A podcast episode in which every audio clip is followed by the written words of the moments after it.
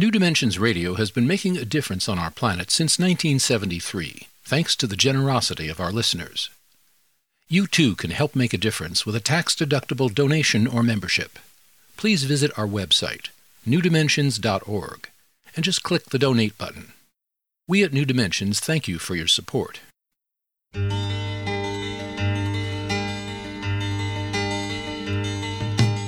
It is only through a change in human consciousness that the world will be transformed. The personal and the planetary are connected. As we expand our awareness of mind, body, psyche, and spirit, and bring that awareness actively into the world, so also will the world be changed. This is our quest as we explore new dimensions.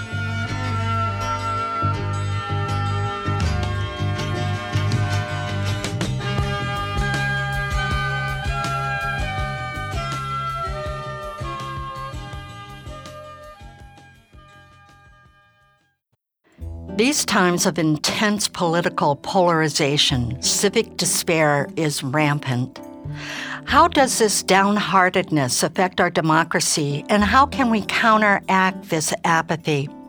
Our guest today, Sam Daley Harris, has been working tirelessly to provide trainings for ordinary citizens to empower effective citizen political action.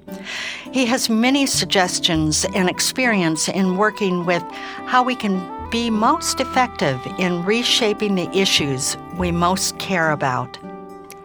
Sam Daley Harris is the founder of Results and Results Educational Fund. Results is an international grassroots citizens lobby committed to healing the break between people and government and creating the political will to end hunger and the worst aspects of poverty. He is the director of Results Educational Fund's largest project, the Microcredit Summit, a campaign to reach 100 million of the world's poorest families, especially the women of those families, with credit for self employment and other financial and business services. He's the author of Reclaiming Our Democracy Healing the Break Between People and Government, the 20th Anniversary Edition. Join us for the next hour as we explore grassroots activism with our guest, Sam Daley Harris. I'm Justine Willis Toms. I'll be your host. Welcome to New Dimensions. Sam, welcome.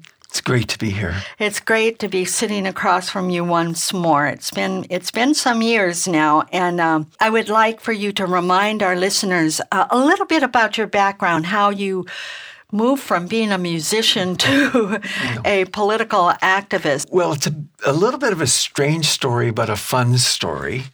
I have a bachelor's degree and a master's degree in music and I played percussion instruments in the Miami Philharmonic Orchestra in Florida for 12 years. And then, 37 years ago, I founded the anti poverty lobby results. And a lot of times I'm asked, music poverty lobby, what was that about? And when I look back in my life, there are certain s- experiences that prompted the shift I graduated from high school in 1964 and played timpani in the orchestra at the graduation. And just before the ceremony, a flute player came back to the percussion section and told me that a high school fraternity brother of mine, a year younger, had died the day before in a tractor trailer accident in Georgia. It was her next door neighbor, so she knew about it before I did. I always say I was 17 when I was 17, mortality was an irrelevant concept. I mean, I thought I had forever. But with the mourning period and the funeral, after the funeral, I went with my friend's younger brother to pick up his report card from the homeroom teacher. It began to dawn on me that maybe I had 17 more minutes or months or years. And the questions of purpose came up at a rather young age. Why am I here? What am I here to do? What's my purpose? No answer. But the question started coming up. Four years later, 1968, college graduation, Robert Kennedy's assassinated right in those days. And it's another one of those what is this life? What is this death? Why am I here? What am I here to do? No answers. But the questions are getting clearer. Nine years later, I always say I'm a little slow. I'm invited to a presentation on ending world hunger put on by the Hunger Project. And I go to this thing thinking, well, hunger's inevitable. What do I know? I'm a musician. Well, it's inevitable because there are no solutions. Because if there were solutions, somebody would have done something by now. I go to this presentation and it's obvious right away. There's no mystery to growing food or clean water or basic health or literacy. I'm not hopeless about the perceived lack of solutions. I'm hopeless about human nature. People will just never get around to doing the things that can be done. But there's one human nature I have some control over, my own. And my question, why am I here? What am I here to do? So I get involved in a big way. This is the end of the story, and that sets me on this path. In 1978 and 79, I speak to 7,000 high school students, classroom by classroom by classroom. And before I go into the first classroom, I read some statements from the U.S. National Academy of Sciences, Food Nutrition Study, and others calling for the political will to end hunger so I asked 7,000 high school students, What's the name of your member of Congress? I don't want to know if you wrote him. I don't want to know if you met him, just the name. Out of 7,000 asked, 200 could answer correctly, just uh, fewer than 3%. 6,800 could not tell me who their congressperson was. Just over 97% could not. And results grew out of this gap between the calls for the political will to end hunger on the one hand and the lack of basic information on who represented us in Washington on the other. And that was my journey from musician, oddly enough, to activist. Uh, and now a bit more democracy activist and really working with other organizations to empower their members more effectively than usual. So tell me, what would you consider the, the predicament that we are in today? Oh, wow. Yeah, so here's, I, I have these quotes I love. Maybe I'll share two of them. There are more after that. But Frances Moore Lappé, who wrote Diet for a Small Planet many years, 40 something years ago, has a new book, uh, Daring Democracy, uh, said the following in another book uh, called uh, Getting a Grip 2. She said, Our real problem is not a heating planet or rampant malnutrition. We only have one real problem our own feelings of powerlessness to manifest the solutions right in front of our noses. So, what my work is, is working with organizations to create a structure of support that's strong enough to dissolve the powerlessness. And if I could share one more oh, of these quotes. Do. Yeah, this is from Lawrence Lessig, the Harvard professor working to get money out of politics. It was about two years ago. He said, um, a recent poll found that 96% of Americans want money out of politics, but 91% said it isn't possible. That's the politics of resignation. But the politics of resignation gives us a way forward. If we can find a way to thaw the resignation, we can find a way to winning. So my gig is with Civic Courage, I coach other organizations in creating structures of support that are str- uh, that, that are uh, strong enough to thaw the resignation. Or said one other way, if you're in a room of 30 people launching a chapter of the organization, and 15 raise their hand and say, I'm in. I, in what? What did the volunteer promise to the organization? And what did the organization promise to the volunteer? Is it something that's inspiring and empowering? Or is it sort of just informational and wonky and a little bit on the boring side? Is it, I'm in something powerful or something not that powerful? And I work with groups, and that's my message to the listeners is find an organization that feeds you Find an organization that takes you from wherever you are, kindergarten to first, third, fifth, twelfth grade and beyond as a citizen, so you don't feel that resignation. Uh, you, are breaking out of that resignation. Uh, So it, it, let's just back up a Yep. little bit. Um, you you mentioned just briefly in passing something called civic courage. Yes. And uh, that's the name of that you use on the website that, that people can go to Mm-hmm. Yes. civiccourage.org, O-R-G, civiccourage.org. And, and so that's you're you're working within that structure these days, and uh, you said something about uh, gave some statistic about money out of politics mm-hmm. and how there there huge percentage wants it, and that sounds like that huge percentage is bipartisan. Mm-hmm. You can't have 96% wanting money out of politics without it being Republicans, independents, it's- Democrats. So we're not talking about that. That just one group of people want it. You're, we're talking that there's Yes. there, it's it's across Yes. the board. So that's very exciting news. It is very exciting news, but there's a but in there. Okay, with the us. bills in Congress on get on overturning Citizens United, that Supreme Court decision from 2011 that said corporations are people and money is speech, and corporations and and the wealthy and unions and others can spend as much money as they want. when that decision came down, Mm-hmm. to me, it seems like to say corporations are people. I just remember years ago when we were doing interviews with uh, Buckminster Fuller, Mm-hmm. Bucky Fuller. He used to say, "Don't worry about your enemies; they'll die off someday." Mm-hmm. You know, it's a, he was it, what he was trying to say is, don't spend your energy trying to resist them, but go for what it is that Mm-hmm. you know is yours to do. Is what he was trying to say Mm-hmm. when he was saying that.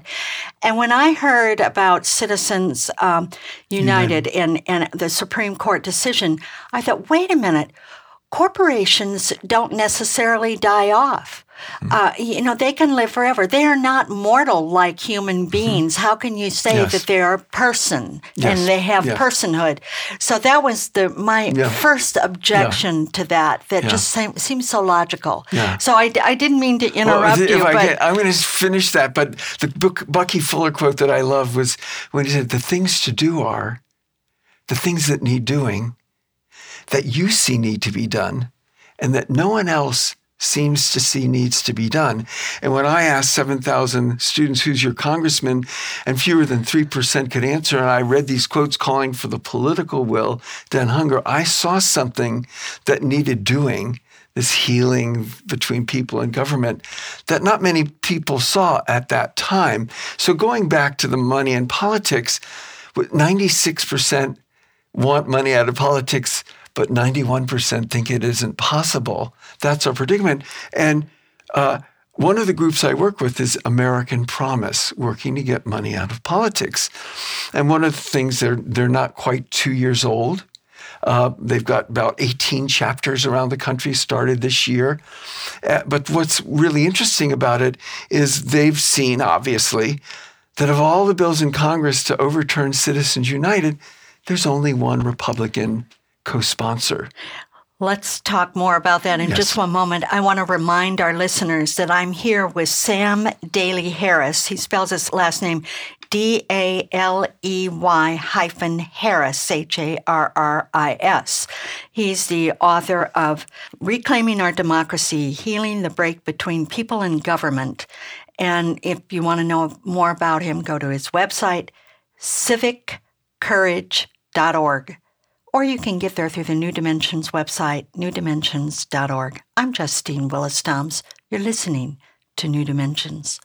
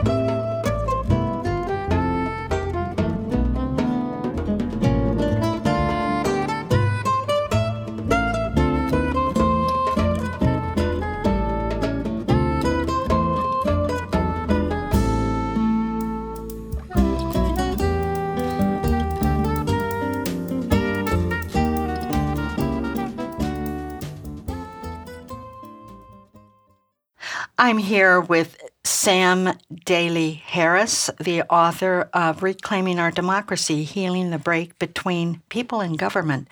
And we're talking about a movement about politics and campaign financing and um, money in politics. And you're talking about a group called American Promise and you just made a statement. Now, this is a bipartisan group. Very. And uh, I want to describe, and what they saw, because they're not that old, was that of all the bills in Congress to overturn Citizens United, and 150 co sponsors on the various bills, one Republican. So they've taken on meeting with, working with, bringing Republicans on board. And I want to bring a couple of things together with this comment this is an example of one of the groups I work with and the kind of group that really feeds their volunteers. And I want to give you this one example. They have a, a monthly conference call. And over the last six months, this have been their conference call guests. They do training too, but they had Congressman Jamie Raskin, who's a congressman from Maryland. And then the next month, they had Congressman Jim McGovern, who's a congressman from Massachusetts. And then the next month, they had Frances Moore Lappé, who we discussed a little bit earlier. And then the next month, they had Ben Cohen of Ben and Jerry's Ice Cream, who's a democracy activist. And these last two guests, I want to point out more uh, particularly, their guest uh, a month ago uh, was John Pudner, who was the campaign manager for David Brat, the candidate who beat Eric Cantor, the House Majority Leader, several years ago. So, uh, quite Republican, Republican. And this month, their conference call guest was Nina Turner, who heads up uh, Bernie Sanders' organization, Our Revolution. So you have a very to the right Republican, very to the left Democrat, all agreeing on getting money out of politics and co- talking to the groups uh, uh, on the nationwide telephone conference call about how you can be more effective on making it bipartisan uh, and, and bringing the, the two sides together when there's so much agreement on gun control issues. I don't work on those. I wish I did. On money and politics issues, I do work with groups on that. On even climate change, where there's more and more agreement, although politically, not yet. The political will isn't there yet, yeah. but the I, but the support, at mm-hmm. least ideologically, yeah. Yeah. is there, but it's not manifesting. So, what you're working with is how people can tap into this. We don't mm-hmm. hear this in no, the regular media, no, no. whatever we're looking at. Let we, me give you an example. Okay. Uh, Citizens Climate Lobby, another group I work with, uh, help, they were the main force behind a bipartisan climate solutions caucus in the House of Representatives. And uh, the election in November 2016, there were six, sorry, 10 Republicans and 10 Democrats on the caucus. And after the election, four Republicans either retired or lost their seats. So it was down to six Republicans and six Democrats. After President Trump was inaugurated, 24 more Republicans and 24 more Democrats joined the caucus. So there are now 30 Republicans and 30 Democrats on the House Climate Solutions Caucus when three years ago, you couldn't get one Republican to is join this, anything that says climate in the Is this title. the one? I know I can't remember which one it was, but one of these uh, committees um, that self-appointed them, the mm-hmm. self-appointed caucus, committees, maybe? caucus, all right, that they they wouldn't accept your your uh, enrollment in it unless you brought somebody from across the aisle. That's it and and that I, whoa wait a minute that was Democrat really, has to bring a Republican or a Republican other, has to bring a Democrat. Otherwise, they can't join. No, can't join. Yeah. Now that's and so now we're up to thirty and thirty. Thirty. So it it it keeps it even. Yes. And yes. you can't even get yes. in the club unless yeah. you bring in. Yes somebody who uh, is on the other side of the aisle. So let me, if I could give a glimpse Please. of the how. All right. And so this is a, a little excerpt. It's from a New York Times article on Citizens Climate Lobby. And they're talking to a woman. Well, first of all, they say volunteers rehearse short presentations called laser talks. They learn how to frame the climate issue from different perspectives, like an issue of health or economic stability. They never get into arguments about the science, which they know are doomed from the start. They're trained to show good manners, begin meetings by expressing appreciation, listen with an open mind, follow up with thank you letters. Now, this is the part I wanted to read. It can't be lip service, said Ashley Hunt Moderano, a former volunteer who's now on staff.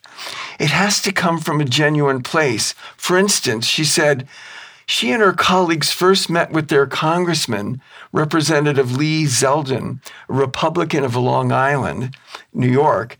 They expressed appreciation for his service in Iraq and the state Senate before mentioning anything about climate change. He interrupted him, us, she said. He said, I have to say, you guys are not normal. You're smiling, you're saying nice things about me.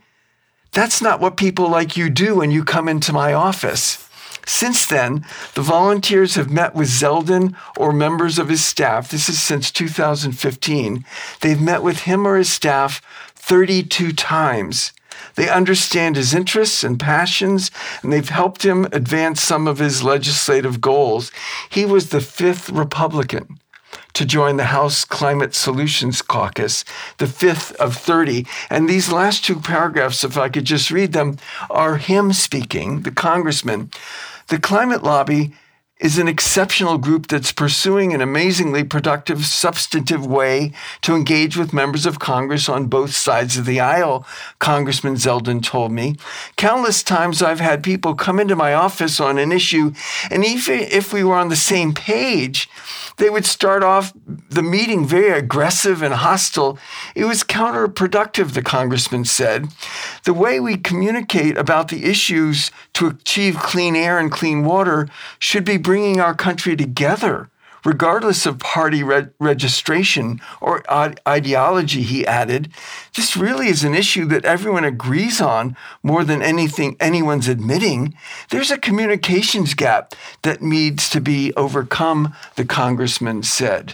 So that's a little, end of quote, that's a little glimpse of how do you start changing the well, what I get from that, Sam, is that in today's climate, there is a culture of permission to yell and scream and and resist. Mm-hmm. You know that that's mm-hmm. where what it is to hold the position mm-hmm. and to yell and scream it out and so forth. And so you're looking at you're you're pointing out th- that may not be so effective. Or it might not be for everyone. Or it might not be for everyone. So let me just say okay, resisting please. is important to stop bad things from happening. It's about to be voted on, raising hell. So, like the Million Women's March. Absolutely, or, but or, especially as it then uh, address uh, health care and uh, uh undoing Obamacare.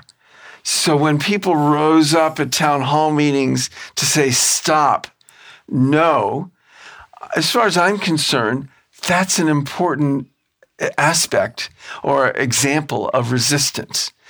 Now, it doesn't happen to be my style. In other words, I think I might not be here 40 years later if that's what I did every day. The people who do do that uh, responsibly, I applaud them and I thank them. That doesn't happen to be my style, and so I coach on a more bipartisan transformational piece. Uh, well, Sam, going back to your Bucky quote, is that your piece yeah. is is working with the bipartisan yes. issues that yes. is coming in on on a more grassroots effort of training and and being effective in a, in a different way. Yes.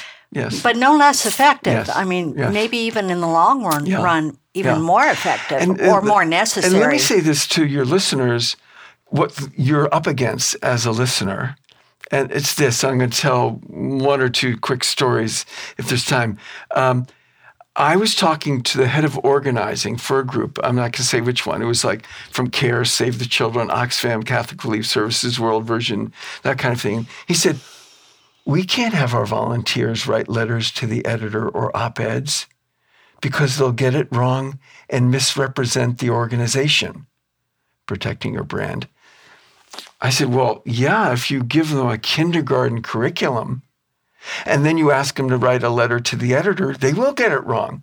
But if you give them something richer than that, they won't get it wrong. He said, Oh, no, no, you don't understand.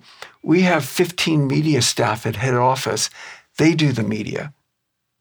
I said, Well, sure, the New York Times, Wall Street Journal, Washington Post, USA Today.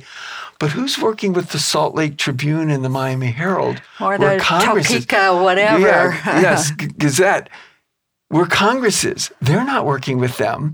So the listener who's saying, well, okay, I'm hearing this mes- message that you need to find a group that nurtures you.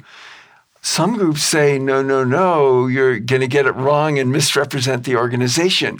You need to find a group that's saying, yes, yes, yes, you can be amazing. We're going to train you. We're going to empower you. We're going to inspire you.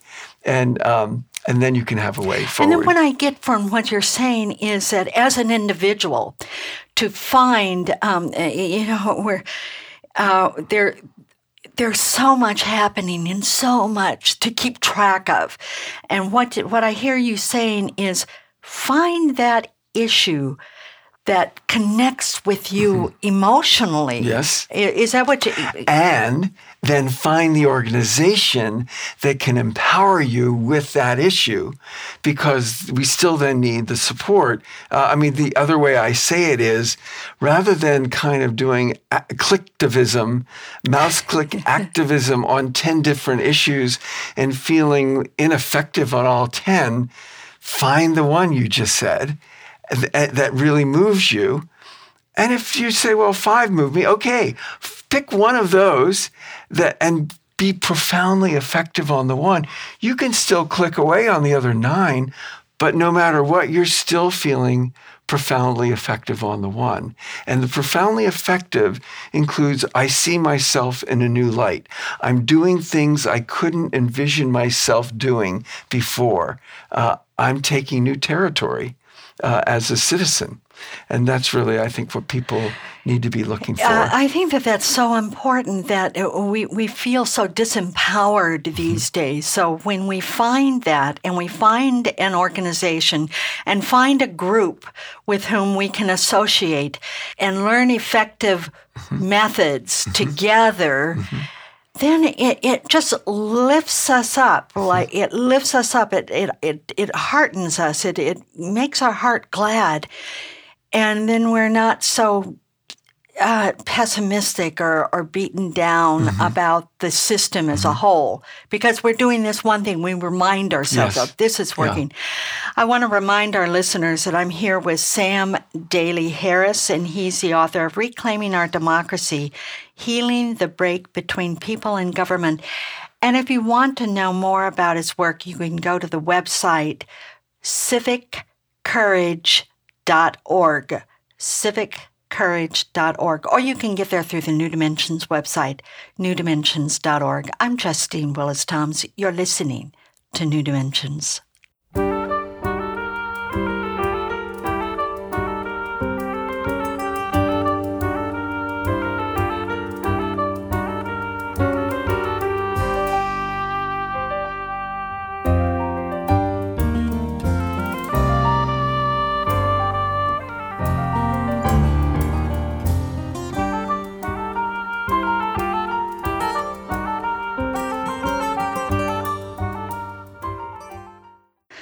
I'm here with Sam Daley Harris, and I want to remind our listeners how he spells his name Sam Daley, D A L E Y hyphen Harris, H A R R I S, Sam Daley Harris. And uh, Sam, we're, we're talking about how we can lift ourselves up from being despair about what's going on in the political realm these days. So, do you have any comments yeah, on that? Yeah, exactly. Well, um, this, I'm going to read just an excerpt from Reclaiming Our Democracy, and it's about a woman who said that, in this case, before she joined Citizens Climate Lobby, she was suffering from climate trauma she would read Bill McKibben's book Eaarth and she would weep at home and she would weep at work. And then she joined Citizens Climate Lobby. And 18 months later, she's co leading a workshop on getting relationships with members of Congress and editorial writers. And I want to read what she said. She said, Our director, Mark Reynolds, likes to say, We're betting the farm on relationships. I love that. We're betting the farm on relationships. Then he tells us we need to build relationships with members of Congress and editorial writers. Well, most of us CCL volunteers have never done that before. What in the world does a relationship with a member of Congress look like? And how do we connect with an editorial page editor? Some of us have found models for those relationships in other parts of our lives. Gary in Boston uses the model of a work relationship. My relationship model is different. I adore romantic relationships. So I use romance as my model. That first meeting with the editorial writer, it's like a blind date, only you've decided beforehand you're going to marry this fellow. You're going to be interesting and sweet, not too intense. If it doesn't work with the editor, you're going to marry one of his friends at the paper who do you know that talks like this? The business editor, the environment writer, city editor, someone at this paper will find you interesting and compelling. It's just a matter of being persistent until you find the right connection. And I'm going to interrupt the reading to say that her city was Richmond, Virginia. Her member of Congress was uh, Eric Cantor, the House Majority Leader, and her newspaper was the Richmond Times Dispatch. She said, I see the relationship with a member of Congress as an arranged marriage. If you live in their district, the member's aide has to meet with you. That's what our congressman's ledge director told us in January. Since then, we've met five times with ledge director. This is several years ago in 2012. We scheduled 45 minute meetings with him he keeps us over an hour. He doesn't want us to leave. Why? Because a good arranged marriage starts out cold and heats up over time. That's different than a love match, which starts out hot and slowly cools down. Uh, uh, one more before the, the actual key paragraph that she states I see the editorial page writer as a painter. His canvas is the editorial pages. His palette is filled with letters to the editor, op eds, editorials. I'm his muse, model, an assistant. Again, who do you know that talks like this? But it frees you up when you can really express yourself. I want him to fill his canvas with colors that I like. So I'll have my group send three to five letters to the editor whenever the opportunity arises. The more colors I put on his palette, the better chance of having him pick one or two of my favorite ones. And this is her last paragraph, and it's just dazzling. During our conference, I met with 20 congressional offices. I met with many folks whose view of the world was very different than mine. Going into their offices was hard. I had to let go of a lot of emotional baggage. I could no longer judge them or hold hostility in my heart towards them. I had to let go of my fear of climate change and my fear that they wouldn't listen to me. I had to center myself in love releasing fear and centering in love, this is sacred and profound work. End of quote. And you said, lift you up. This woman started at climate trauma and she ended up at sacred and profound. That's an example of the lifting up. And she got lifted up because she found an organization that put her together in a group that fed them with monthly conference calls with guest speakers and q&a and grassroots victories etc and really trained them and supported them to kind of get out from their fear and trepidation and out into the world and make a difference so it was like her whole attitude expanded and and to encompass love rather than fear, yeah, rather than coming fear and centering in love. This is sacred and profound work. And if if your member of Congress is on the other side of the spectrum, and you can use this as a spiritual path, Exactly. Uh, releasing fear. That that just reminds me uh, those people who who might say, "Well, uh, my member of Congress." Um, is really good on this issue, so I don't need to meet with him or her. Right. Or, on the other hand, my member of com- Congress totally disagrees with me on this issue, and useless. it's a waste of time. Yeah. So, yeah. what yeah. would you say about so those two? I hear this all the time which means my my member of Congress is on my side. Yeah, I'm done. Enough. I don't need to, or I can't work with them. They won't. It's useless. Yeah, my thing is you need to work with your member of Congress to move them from wherever they are up what we call the champion scale. If they're opposed, you move them from opposed to neutral. If they're neutral, you move them to supporter. Now, most groups say, my member's a co sponsor of the bill. He supports this. I'm done. No, you want to move supporters to being advocates, to ah, speak, ah, so there's another to bring level. others on. There's another level. you want level. to be advocates up to being leaders. They might be the lead sponsor of the bill or the letter to the chairman of the committee or whatever. And you want to move leaders up to champions. And my definition of champion is different. Most people will say, well, uh, anytime a congressperson does anything good, they're a champion. No, no, they might just be a supporter. Mm-hmm. It's good. Mm-hmm. Or they might be an advocate or mm-hmm. a leader. For me, a champion is someone who's out in front of the, the organization they're they're like pestering the nonprofit to move faster. They'll come in and say, "I've gotten five of my Republican colleagues and five of my Democrat colleagues to do town hall meetings on overturning Citizens United or climate change or global poverty. And I need your help in getting speakers for those 10 town hall meetings. So that's a member of Congress who's ahead of so you really want right. a member of Congress to become a champion. So what I get from that too is that your member of Congress then begins to trust your group mm. to to be mm effective. Yes, to, yes. They can call on you, yes. and they know that you're not going to be, you know, yelling and screaming, or they know that you'll be be responsible. Absolutely. Don't forget that quote I read earlier from the Times. She said we've met with Congressman Lee Zeldin thirty or his staff thirty two times. There's a lot of trust being, being built, built, when that kind so of relationship. So don't. Give up. Persevere. Yeah. Absolutely. Persevere uh, in love, uh-huh. in loving I, perseverance. I, I, have a little short quote that uh, puts a period on this uh, this thought, and this is from a, a a, newsletter. It's a trade publication on energy and environment in the D.C. area. It's a political trade publication called E&E News.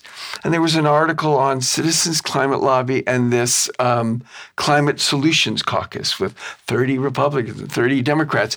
And one of their volunteers, a volunteer, was quoted this way Tom Moyer, a CCL volunteer who works with Representative Mia Love, Republican of Utah, said it's impossible to convince anyone of anything if you fundamentally don't like them. Quote, if you walk in thinking they're an idiot and evil, you're done from the start. It doesn't matter how logical your position is, he said. Quote, you have to put yourself in a place where you can find something to respect in them. End of quote. And so it's, it starts with respect. And maybe it's a tougher mountain to climb if your member's been on the other side of the issue than you. You still have to do your research. They've done something that you can thank them for and start building little by little right. uh, a relationship with them. Right. How do how does one find a group? Yeah. Uh, to work with yes. uh, and and find yeah. let's say they've found an issue they like Love, how, how yeah. do they go about finding yeah. Well, we've talked about some. I mean, the ones I work with are the ones that are working very hard to offer this richer curriculum. Uh, and so results.org on global and domestic poverty is a way to look. Citizensclimatelobby.org on climate change is a place to look. AmericanPromise.net on overturning Citizens United, another place to look. Another group that I work with, uh, the Quaker Lobby, Friends Committee on National Legislation, FCNL.org, has their advocacy teams. And is that that's about war, And, isn't well, it? Their It's- particular focus this year uh, is reducing the Pentagon budget. The president asked that the Pentagon budget be included increased by fifty-four billion dollars, and they're working to reduce the Pentagon budget. The U.S. spends more on its military than the next eight countries combined. I know that there was some sort of, at first, uh, a um, possibility after the 9 11, there was um, legislation passed that allowed us to go to war on when it's terrorism is that's involved. And then there was some sort of legislation that was coming in that was starting to say, hey, we need to limit that a Yes, bit. And yes, it didn't go through. yes. So that That's called the authorization authorization for the use of mi- military force, AUMF. And the one that was passed just after 9/11 has been enforced rather than closing it and saying we need a military engagement now authorization and doing a new one. No, the presidents Bush and Obama and Trump have been free to use the military based on that 16 year old mm-hmm. authorization for the use of military force. So if somebody's interested in that issue, Well, they might look at friends. They uh, could, yes. Their particular focus is reducing the mil- military budget Uh-huh. to protect social safety Mm-hmm. net programs. They've started 80 chapters in just over two years. Um, it's very exciting. They had so much interest in uh, um, it, it after the election that they sent me on the road to three cities because their organizer couldn't go to all 18 cities right then.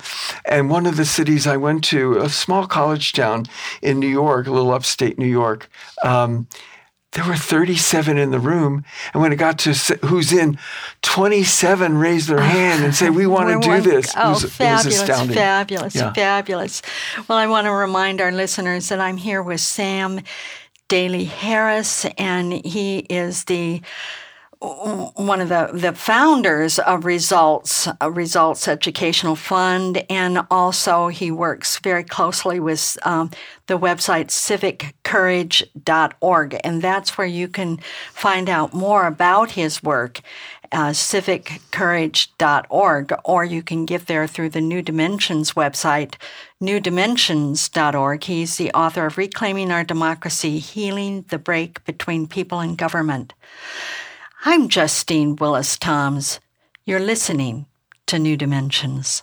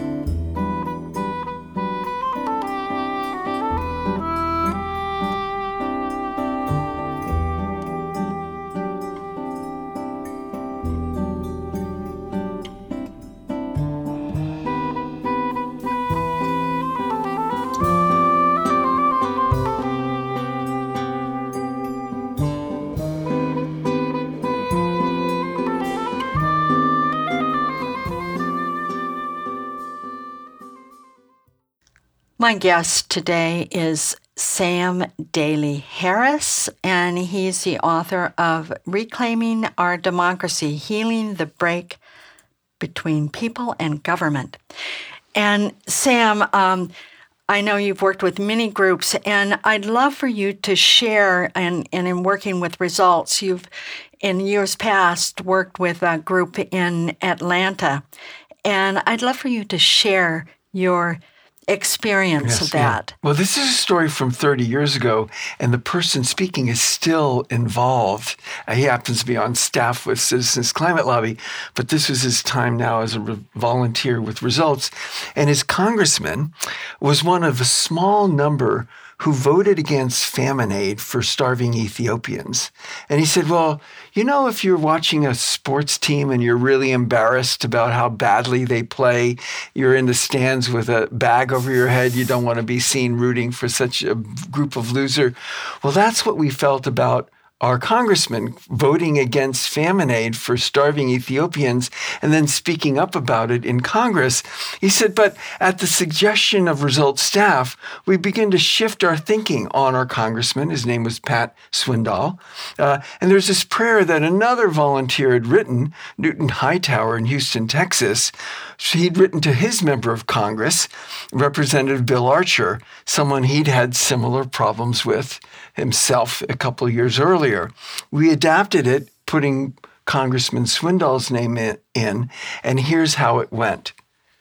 Thank you, God, and this is from Reclaiming Our Democracy. Thank you, God, for Pat Swindoll. We know he's a good man who wants to do right in the world. We know he struggles with the same problems we do, closing our hearts to those who don't agree with us. There are no thoughts that, and feelings that he's had that we haven't had, and vice versa. We pray for all of us to have compassion for people in our country and far away, for rich and poor. We pray that Pat and we will be less frightened of each other. We pray our focus will be more to love and appreciate him and less to change him. Help us remember that sharing love with the world is the highest contribution we can make and will lead to children being fed and the planet surviving. Forgive our righteousness and anger. Open our hearts and minds to find the next expression of love for Pat that he can receive. End of quote. And he was on a conference call once and he read the prayer. And he said, You know, we would read this prayer at our meeting and then we'd say, Yeah, right fat chance. And then we'd read it again. We'd say, really? And then we'd read it again, and eventually it sunk in. And he said, We started going to these town hall meetings he held. He called them Chat with Pat sessions. We renamed them Spat with Pat because most people came in with an argument and a bone to pick, and he'd rear up when he'd he- see them. But we'd come in with a smile and a handshake, and we'd tell him about a program that could save lives for very little money, kind of thing. And we started to get more and more connected to him. He said in the spring of 87, Results launched its microcredit legislation, and we decided we would go in for a meeting with the congressman. The four of us took time off to work to go see him. It was late afternoon, and we must have been a sight sitting in his waiting room with a TV and VCR. You remember VCRs? Mm-hmm. To show him the Grameen Bank video. Earlier in the day, feeling very confident, I told my wife, Sarah, that after Pat agrees to co sponsor the bill, I'd ask him if we could co write an op ed for him to go under his name. I don't know, Stephen, she said. I think you'd be pushing it. But I figured once he's committed to the bill, what do we have to lose? The four of us piled into a small office, set up the TV and tape. We took a deep breath, and a congressman joined us. Everyone spoke brilliantly in the meeting. As we were showing the video, Pat was sitting on a desk, knees drawn under his chin, staring intently at the screen. We told him about the extraordinary opportunity of the bill and asked him to be a co sponsor. I'd be delighted to co sponsor, he said. Sensing we were on a roll, I began to ask about the op ed. But before the words were even formed in my mouth, the congressman spoke. You know, I think it's important on an issue like this that we try to build support in the public. I have a column that appears in the local paper. I'm thinking maybe you can write a piece about the bill and we can run it in my column. Do you think you can do that? I glanced over to my wife with a smile so wide it hurt. Pat, I'd be more than happy to do it. I was now ghostwriting for a man who two years earlier voted against famine aid for starving Ethiopians. That experience changed me. I now see everyone has the potential to do the right thing if given the opportunity. It's refreshing to see people as possibilities rather than as obstacles. Wow. So what I get from that is that that, that group of people went in with a great deal of respect. Over that- two years. Over two years, they persevered over two years with respect. They asked for what they wanted. They had a great presentation. They prepared. They built a relationship. They built a relationship. These are some of the keys, Yes. aren't, aren't they? And the key is finding an organization that encourages you, trains you, helps you see go. that and build relationships and go for moving opponents to neutral and neutral to supporters and supporters to And if people tell me if people go to the website civiccourage.org, can, they can find they can- links to these other, other groups that groups. I coach. that you coach. So, so th- this is like a key. If you don't know where to start, Yes, check these other groups start out. here. It Yeah. may not. You Yeah. may not end up with any No, of those, but may not. it's a place to start, and that's Yes. what we need. Yes. Is that kind of beginning? Yeah. You know, uh, Sam, I'd like to talk about uh, something else as well. Um, this has to do with uh, the media. Maybe we don't want to admit, but all media has a bias. Mm-hmm. You know, they have mm-hmm. a point of view mm-hmm. by the stories that they're choosing, by the way they're presenting it. All media has a point of view. And it's important that we know the point of view of that media that we are most connected with because we may not be hearing the full bipartisan Yep. uh, Yep. view because we are so siloed in the way that we're looking, viewing our particular issues.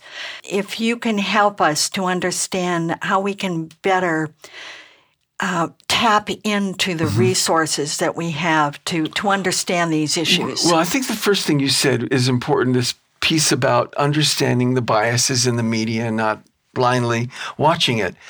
But the other piece that I want to bring up is not so much me as just the consumer of media, but me, me, the volunteer, the listener, as being the producer of media, the creator of media. So let me give you an example.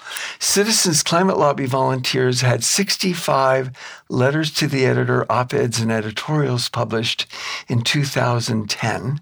And in 2016, they had 2,850 letters, op eds. And in 2017, they're on track to 4,000.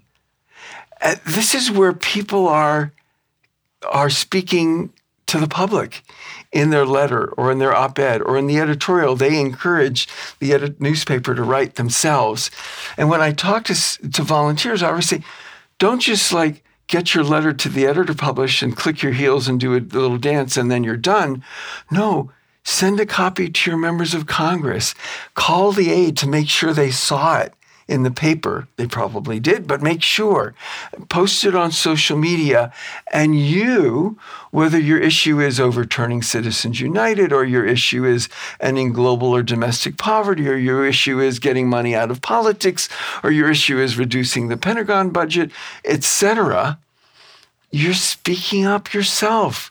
You're creating the media, not just consuming it. That just reminds me of our good friend Scoop Nisker. He said, if you don't like the news, go out and make some of your own. So Exactly. uh, there you go. And so what you're talking about is beyond clicks, Mm-hmm. beyond signing petitions, and even beyond writing editorials and, and, and learning how to write Mm-hmm. an editorial that would be accepted and making that relationship with that local Mm-hmm. Editor, yeah. newspaper and Yeah. editor and magazine, and so forth.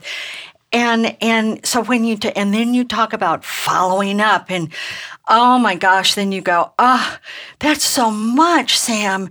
But but if you if you find that that piece that you're passionate about. And, Mm-hmm. And the- the if community you and join the training. together, Yes, yes, and the that you're not. Mm-hmm. doing it all by yourself. So you're not when when you say all of those things. I just want to remind our listeners that you're not carrying it all by yourself anymore. No, no. Let me share this quote from 10 years ago. New York Times then columnist Frank Rich wrote A recent poll found that 24% of Americans believe the country's on the right track. That might mean that 76% believe the country's on the wrong track. Wrong track is a euphemism. We are a people in clinical depression. Americans know that the ideals which once set our nation apart from the world have been vandalized. End of quote. My response to this quote is this most nonprofits don't acknowledge the toxicity into which they send their volunteer advocates. Consequently, they don't create a powerful enough structure of support that can be the antidote to that toxicity. Instead, they offer mouse click activism, thin gruel for anyone hungry to make a difference. So I would urge listeners to look at results.org on global and domestic poverty as a group that feeds its volunteers. Citizensclimatelobby.org is a group that feeds its volunteers. AmericanPromise.net on overturning Citizens United. And find one. Don't Find pick four. one. Yeah. Because and focus. There you go. And make the I- difference I you've dreamed of making. Love the advice. Oh, Sam, we've run out of time. I thank you so much for being with us today. My thrill. I've been here with Sam Daley Harris, and he spells his name Sam and Daley Harris, D A L E Y hyphen H A R R I S, author of Reclaiming Our Democracy Healing the Break Between People and Government. And civiccourage.org will take you where you need to go. Or you can go to newdimensions.org. I'm Justine Willis Toms. You've been listening to New Dimensions. This is program number 3627. New Dimensions Radio has been making a difference on our planet since 1973, thanks to the generosity of our listeners. You too can help make a difference with a tax deductible donation or membership. Please visit our website, newdimensions.org, and just click the donate button. You can also subscribe to our free weekly podcasts and find over a thousand hours of audio dialogues in our searchable archive. New Dimensions is produced by New Dimensions Radio in Santa Rosa, California, USA. Our executive producer is Justine Willis Toms. Our post production editor is Lou Judson. This program was recorded at Strawberry Hill Productions, a full service podcast production studio in Novato, California. We sincerely thank all of you who have supported us by being members of Friends of New Dimensions, as well as members of our affiliate stations. My name is Dan Drayson. On behalf of everyone at New Dimensions, whose endeavors make this program possible, I'm wishing you well. New Dimensions Radio is an independent producer supported by listener contributions. To find out more about the program you've just heard, to subscribe to our free weekly newsletter and our New Dimensions and New Dimensions Cafe podcasts, and to access thousands of other programs in the New Dimensions archive, please visit our website, newdimensions.org. That's newdimensions.org. Or call us at 707 468 5215. That's 707 468 5215. Please join us next time as we explore new dimensions.